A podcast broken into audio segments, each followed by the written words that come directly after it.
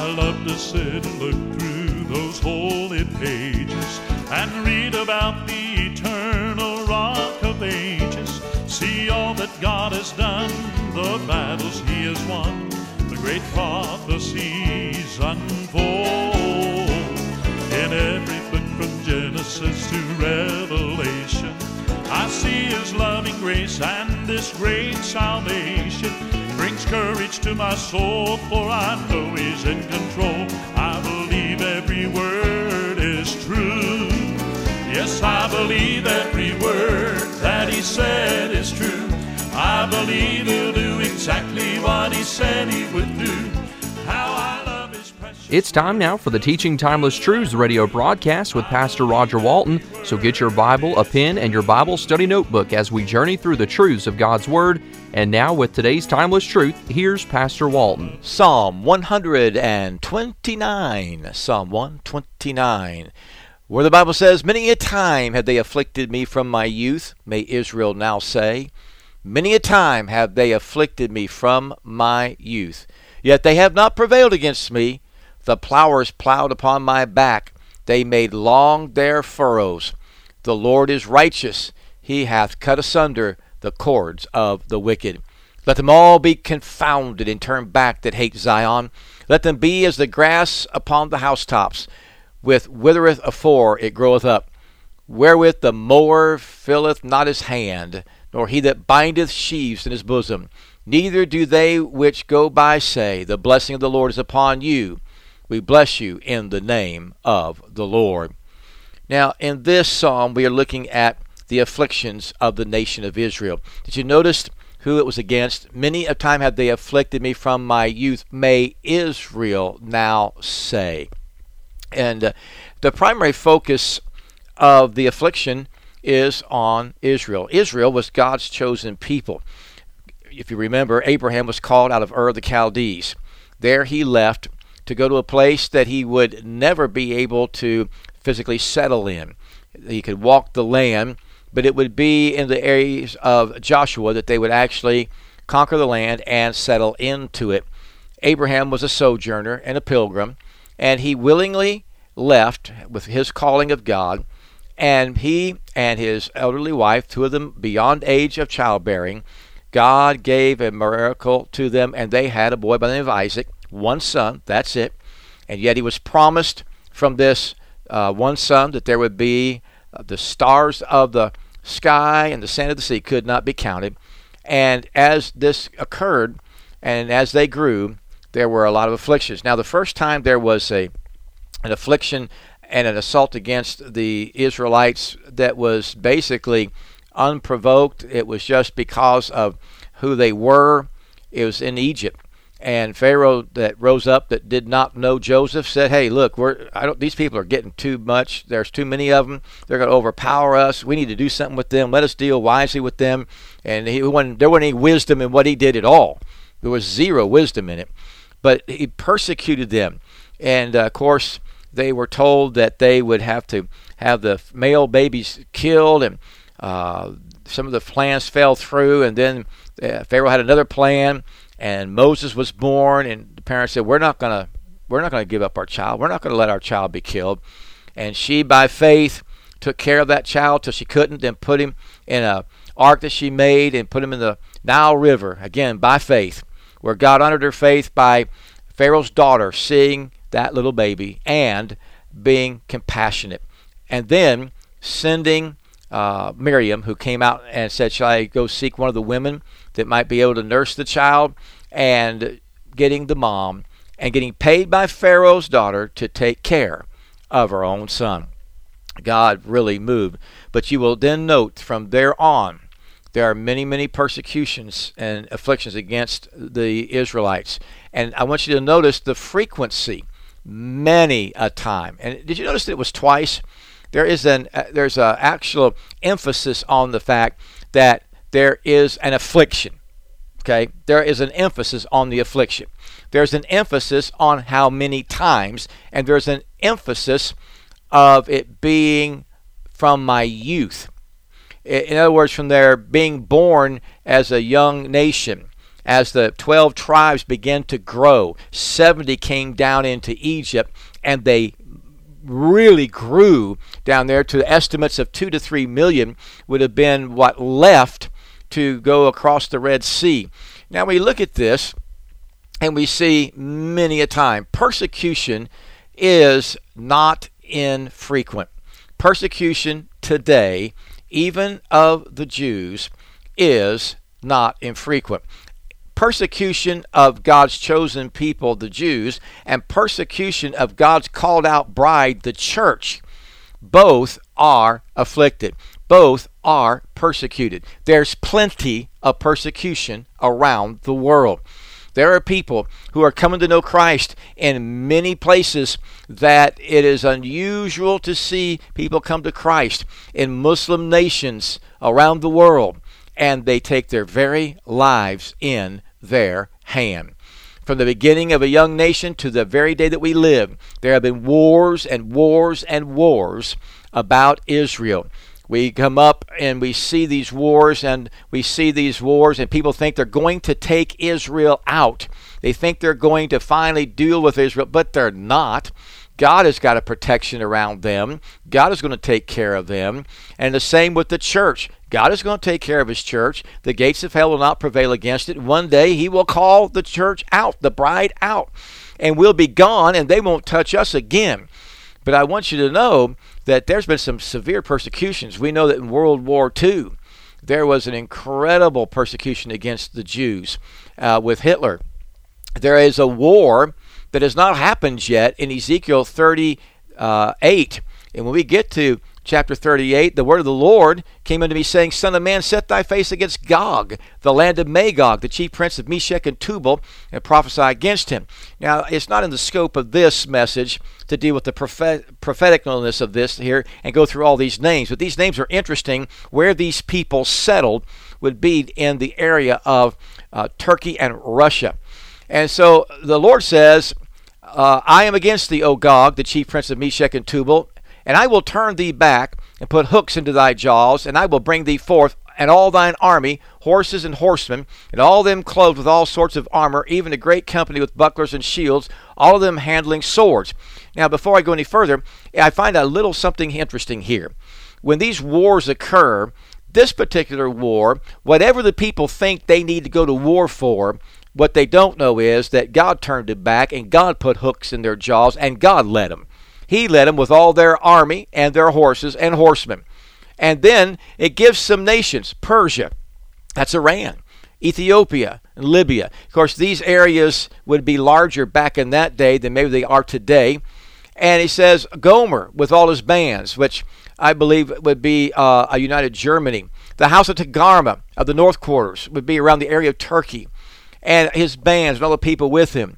And he says, Be thou prepared and prepare for thyself, thou and all thy company that are assembled unto me, and be thou a guard unto them. After many days thou shalt be visited. In the latter years thou shalt come into the land that is brought back from the sword and is gathered out of many people against the mountains of Israel, which have been always waste, but it is brought forth out of the nations, and they shall dwell safely, all of them. And we go through, and we will, con- and it continues about this war, but they're coming against Israel. Many a time, many a time have they afflicted me. Many a time have they afflicted me from my youth. They have afflicted, they have distressed, they have anguished, they have besieged. Those are all synonyms. They have come in and oppressed and troubled and absolutely devastated Israel many, many times. We see also when they uh, got into trouble and sin that uh, God had an enemy come and take them away. The Assyrians pretty much assimilated the northern ten tribes and Judah went into captivity into Babylon. By that time they got out, Jerusalem had to be rebuilt, the temple had to be rebuilt, the wall had to be rebuilt. And then I want you to notice something else. He says here, Many a time have they persecuted or afflicted me from my youth, yet they have not prevailed against me. Throughout all of history, throughout all the times of your Bible where you read where Israel has been, for whatever reason, because they wanted to take them out or because God used a nation to deal with them, whatever it is, mark it down that they still are a nation today. God has protected them. In fact, my friend, if you look at it, they are the only ones who pretty much ceased to be a nation that came back to be a nation. Ezekiel 37, before that war, talks about the hand of the Lord was upon me, and carried me out in the spirit of the Lord, and set me down in the midst of the valley which was full of bones, and caused me to pass by them round about, and behold, there were very many in an open valley, and lo, they were very dry. And he said unto me, Son of man, can these bones live? And I answered, O Lord God, thou knowest. Again he said unto me, Prophesy unto these bones, and say to them, O ye dry bones, hear the word of the Lord. Thus saith the Lord God unto these bones, Behold, I will cause breath to enter into you, and ye shall live. And I will lay sinews upon you, and will bring up flesh upon you, and cover you with skin, and put breath in you, and ye shall live, and ye shall know that I am the Lord. So I prophesied as I was commanded, and as I prophesied, there was a noise, and behold, a shaking, and the bones came together, bone to his bone. And when I beheld, lo, the sinews and the flesh came upon them, and the skin covered them above, but there was no breath in them. Then he said unto me, Prophesy unto the wind, prophesy, son of man, and say to the wind, Thus saith the Lord God, Come from the uh, four winds and breathe upon these slain, that they may live. So I prophesied as he commanded me, and the breath came in them, and they lived and stood upon their feet, an exceeding great army. Here you go. You ready? Then he said unto me, Son of man, these bones are the whole house of Israel. Behold, they say, Our bones are dried, and our hope is lost. We are cut off for our parts. Therefore, prophesy unto them and say, Thus saith the Lord God, Behold, O my people, I will open your graves and cause you to come up out of your graves and bring you into the land of Israel. And ye shall know that I am the Lord when I have opened your graves, O my people, and brought you out of the graves, and put my spirit in you, and ye shall live, and I shall place you in your own land. Then ye shall know that I, the Lord, have spoken it and performed it, saith the Lord. Now, back in the World War I days, in what was called the Bolshevik Revolution in 1917, the Jews uh, were kind of being taken out. They didn't, nobody wanted them in their land, so they created a spot that they could go. wasn't They weren't a nation and all, but it was back in the area of the land of Israel, and they were able to go back in 1917.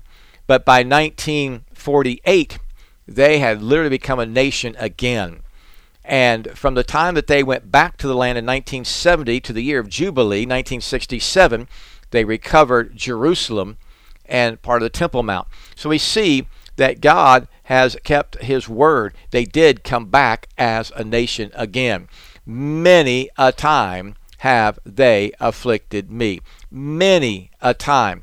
Now, when he talks about the results of these things and what the, the, they did to them, he talks about the plowers plowed upon my back.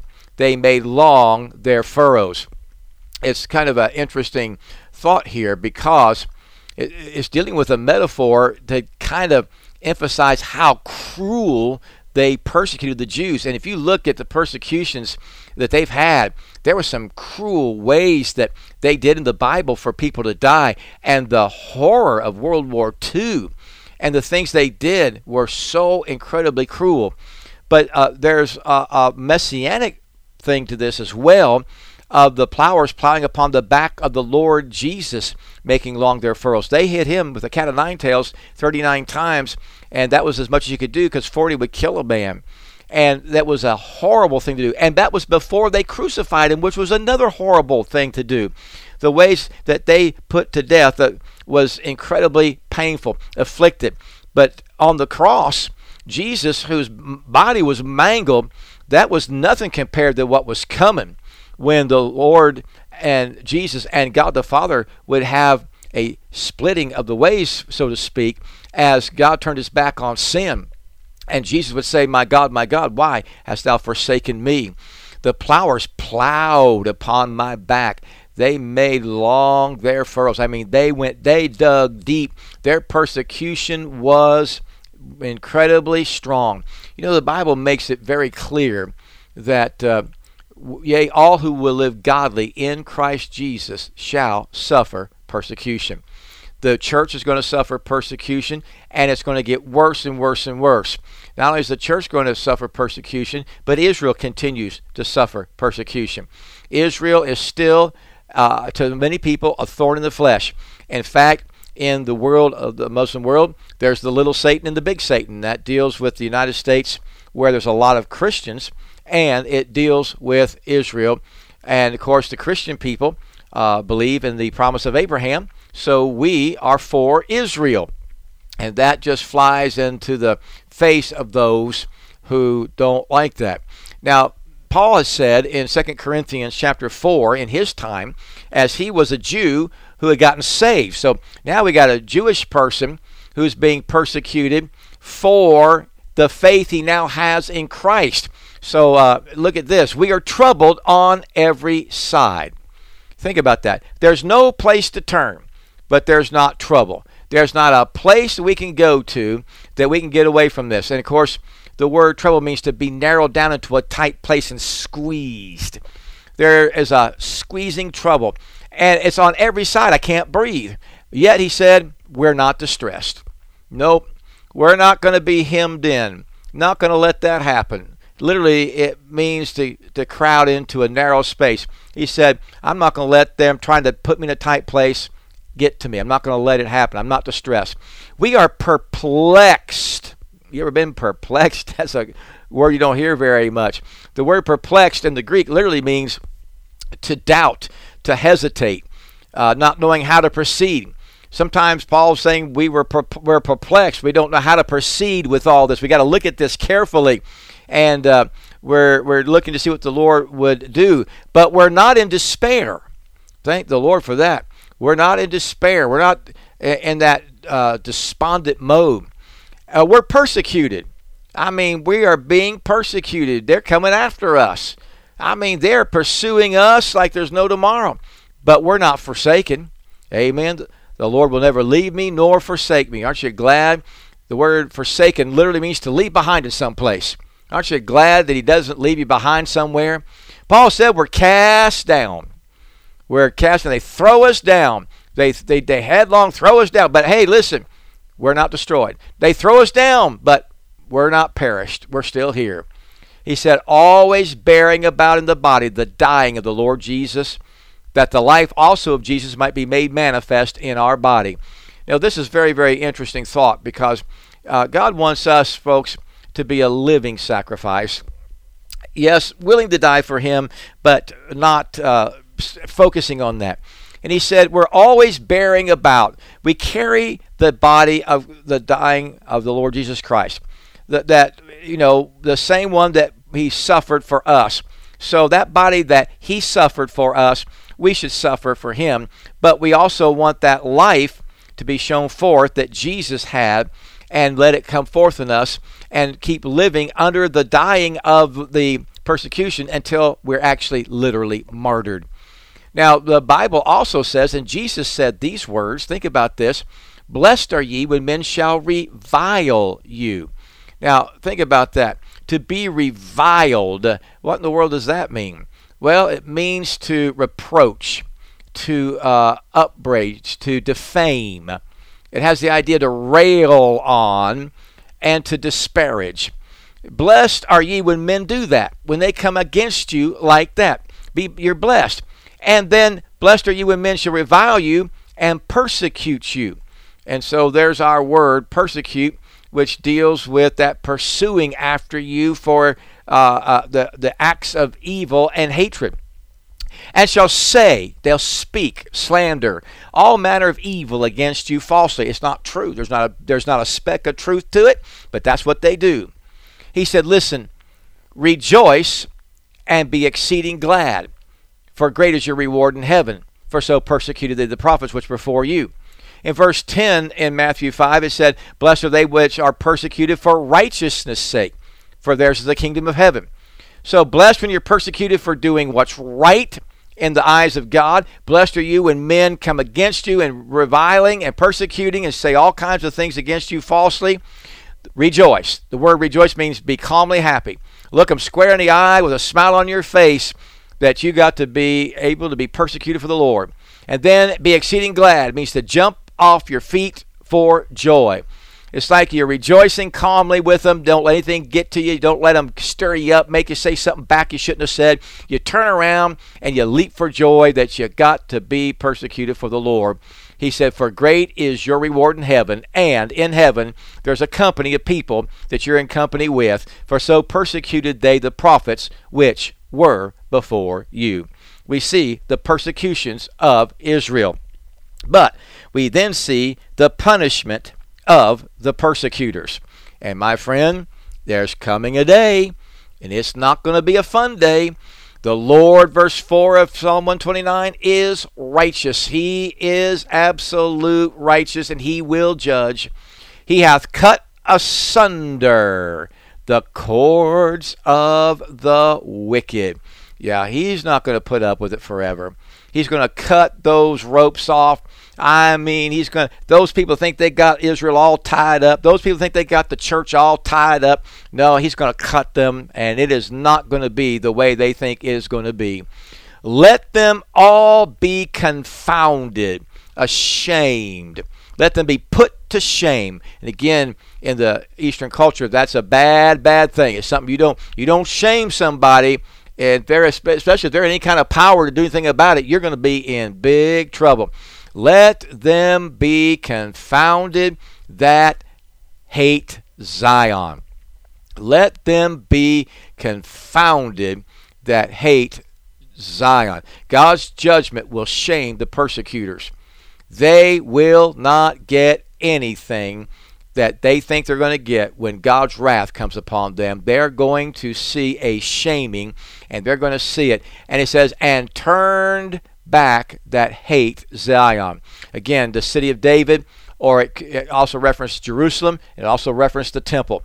Those usually what Zion deals with. So in that area, those things, uh, let them be turned back that hate God's place and God's house. Let them be turned back. Let them be as the grass upon the housetops, which withereth afore it groweth up. I mean, before they can even pull it up, it withers as a shriveling up. In uh, flat roofed houses, sometimes you know had grass on the on the roofs. It just kind of in the early spring, it the sun would kind of make it happen, and then that sun would burn it off. So it says, "Whereof it groweth up, wherewith the mower filleth not his hand, nor he bindeth sheaves in his bosom." Now, listen, when we come to this, the mower filleth not his hand, and he that bindeth sheaves, there's not going to be anything there. In other words, it doesn't mature. The grass on the roof burns up. There's no harvest. There's nothing. It dies out before it can even be mowed or even gathered into sheaves. It becomes. He said, "Let them be worthless. Let what they do." Let the grass on the housetops, let it just wither away before it ever grows up. They can't use it. They can't cut it. They can't bind it. There's nothing they can do about it. Let them find themselves empty. Totally totally empty, void of anything they can take. Now, listen, this is the psalmist's desire and petition. The proclamation is, I'm going to cut the cords. God says, I'm going to do it. I will take care of this. And the petition is, when you do it, Lord, because of their cruel hatred, would you do this? Let them be confounded and turn back to hate Zion. Let them be as the grass upon the housetops, which withereth uh, afore it groweth up. Whither the mower filleth not his hand, nor he that bindeth sheaves his bosom. Verse 8 Neither do they which go by say, The blessing of the Lord be upon thee. We bless you in the name of the Lord. Wow. I mean, the psalmist here is being pretty straightforward, isn't he? He's saying, I don't even want anybody to go by and give them any kind of blessing.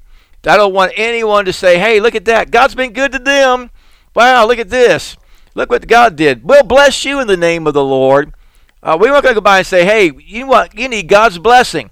They're, they're, listen, this is such an enemy because remember, many a time have they afflicted me from my youth? May Israel say, many a time. They've been afflicted and afflicted and afflicted and afflicted. And they come to the place where they said, hey, we're not even going to ask God to put a blessing on this place. In fact, we don't even want to bless them in the name of the Lord. We don't want anything like that. Well, we in the church, we're trying to get people saved before they go into an eternity that they'll never be able to get out of in a place called hell. But we do know that there will come a day when God will not give them a blessing, but what God will say is this Depart from me, ye that work iniquity. I never knew you. I don't think there's any sadder words in all the world that could be said to anybody than for God to look at you and say, Depart from me, ye that work in iniquity. I never knew you. There is a horror to that thought. I never knew you. There's a song that goes by that uh, tune, and uh, it actually ends Sorry, I never knew you.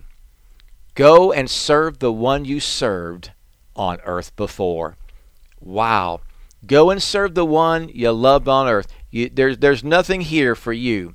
You don't have anything in this. I don't know who you are. And here's another sad verse in the Gospels. It says, Not everyone that says unto me, Lord, Lord, shall enter into the kingdom of God. Not everyone. He said, There are going to be many are going to say, I hate that term many. There's going to be many, again, that will say, Lord, Lord, have we not? And they're going to give things they do. Did we not prophesy in your name? Did we not do this, this, and this? And he's going to say, Sorry, I never knew you. You can say what you want to. I hold the record. I can bring it back. I'm going to play it back for you. Show me in the record where you ever trusted me, where you put me as the one and the reason why you can come to heaven, where you now believe in my shed blood for you because you were a sinner and it needed to be paid for. Show me where you even admitted you were a sinner. Show me where you accepted me as the substitute that I was on the cross for you and your sin. Show me where you put your faith and trust in me. And my friend, no matter what they try to say, God will say, Sorry I never knew you. Father, in the name of Jesus, I pray that there's no one in the sound of my voice that would be able to say that. But if they don't know you as Savior, today would be the day of salvation, and they would find themselves saying, Lord, I'm a sinner, and I can't fix it. Help them to be saved today, we pray. In Jesus' name, amen. This is Pastor Walton praying that you have an absolutely awesome and wonderful week. Yes, I believe every word that he said is true.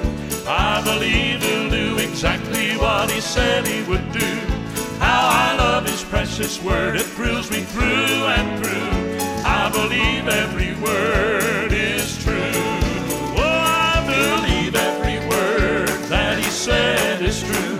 I believe he'll do exactly what he said he would do.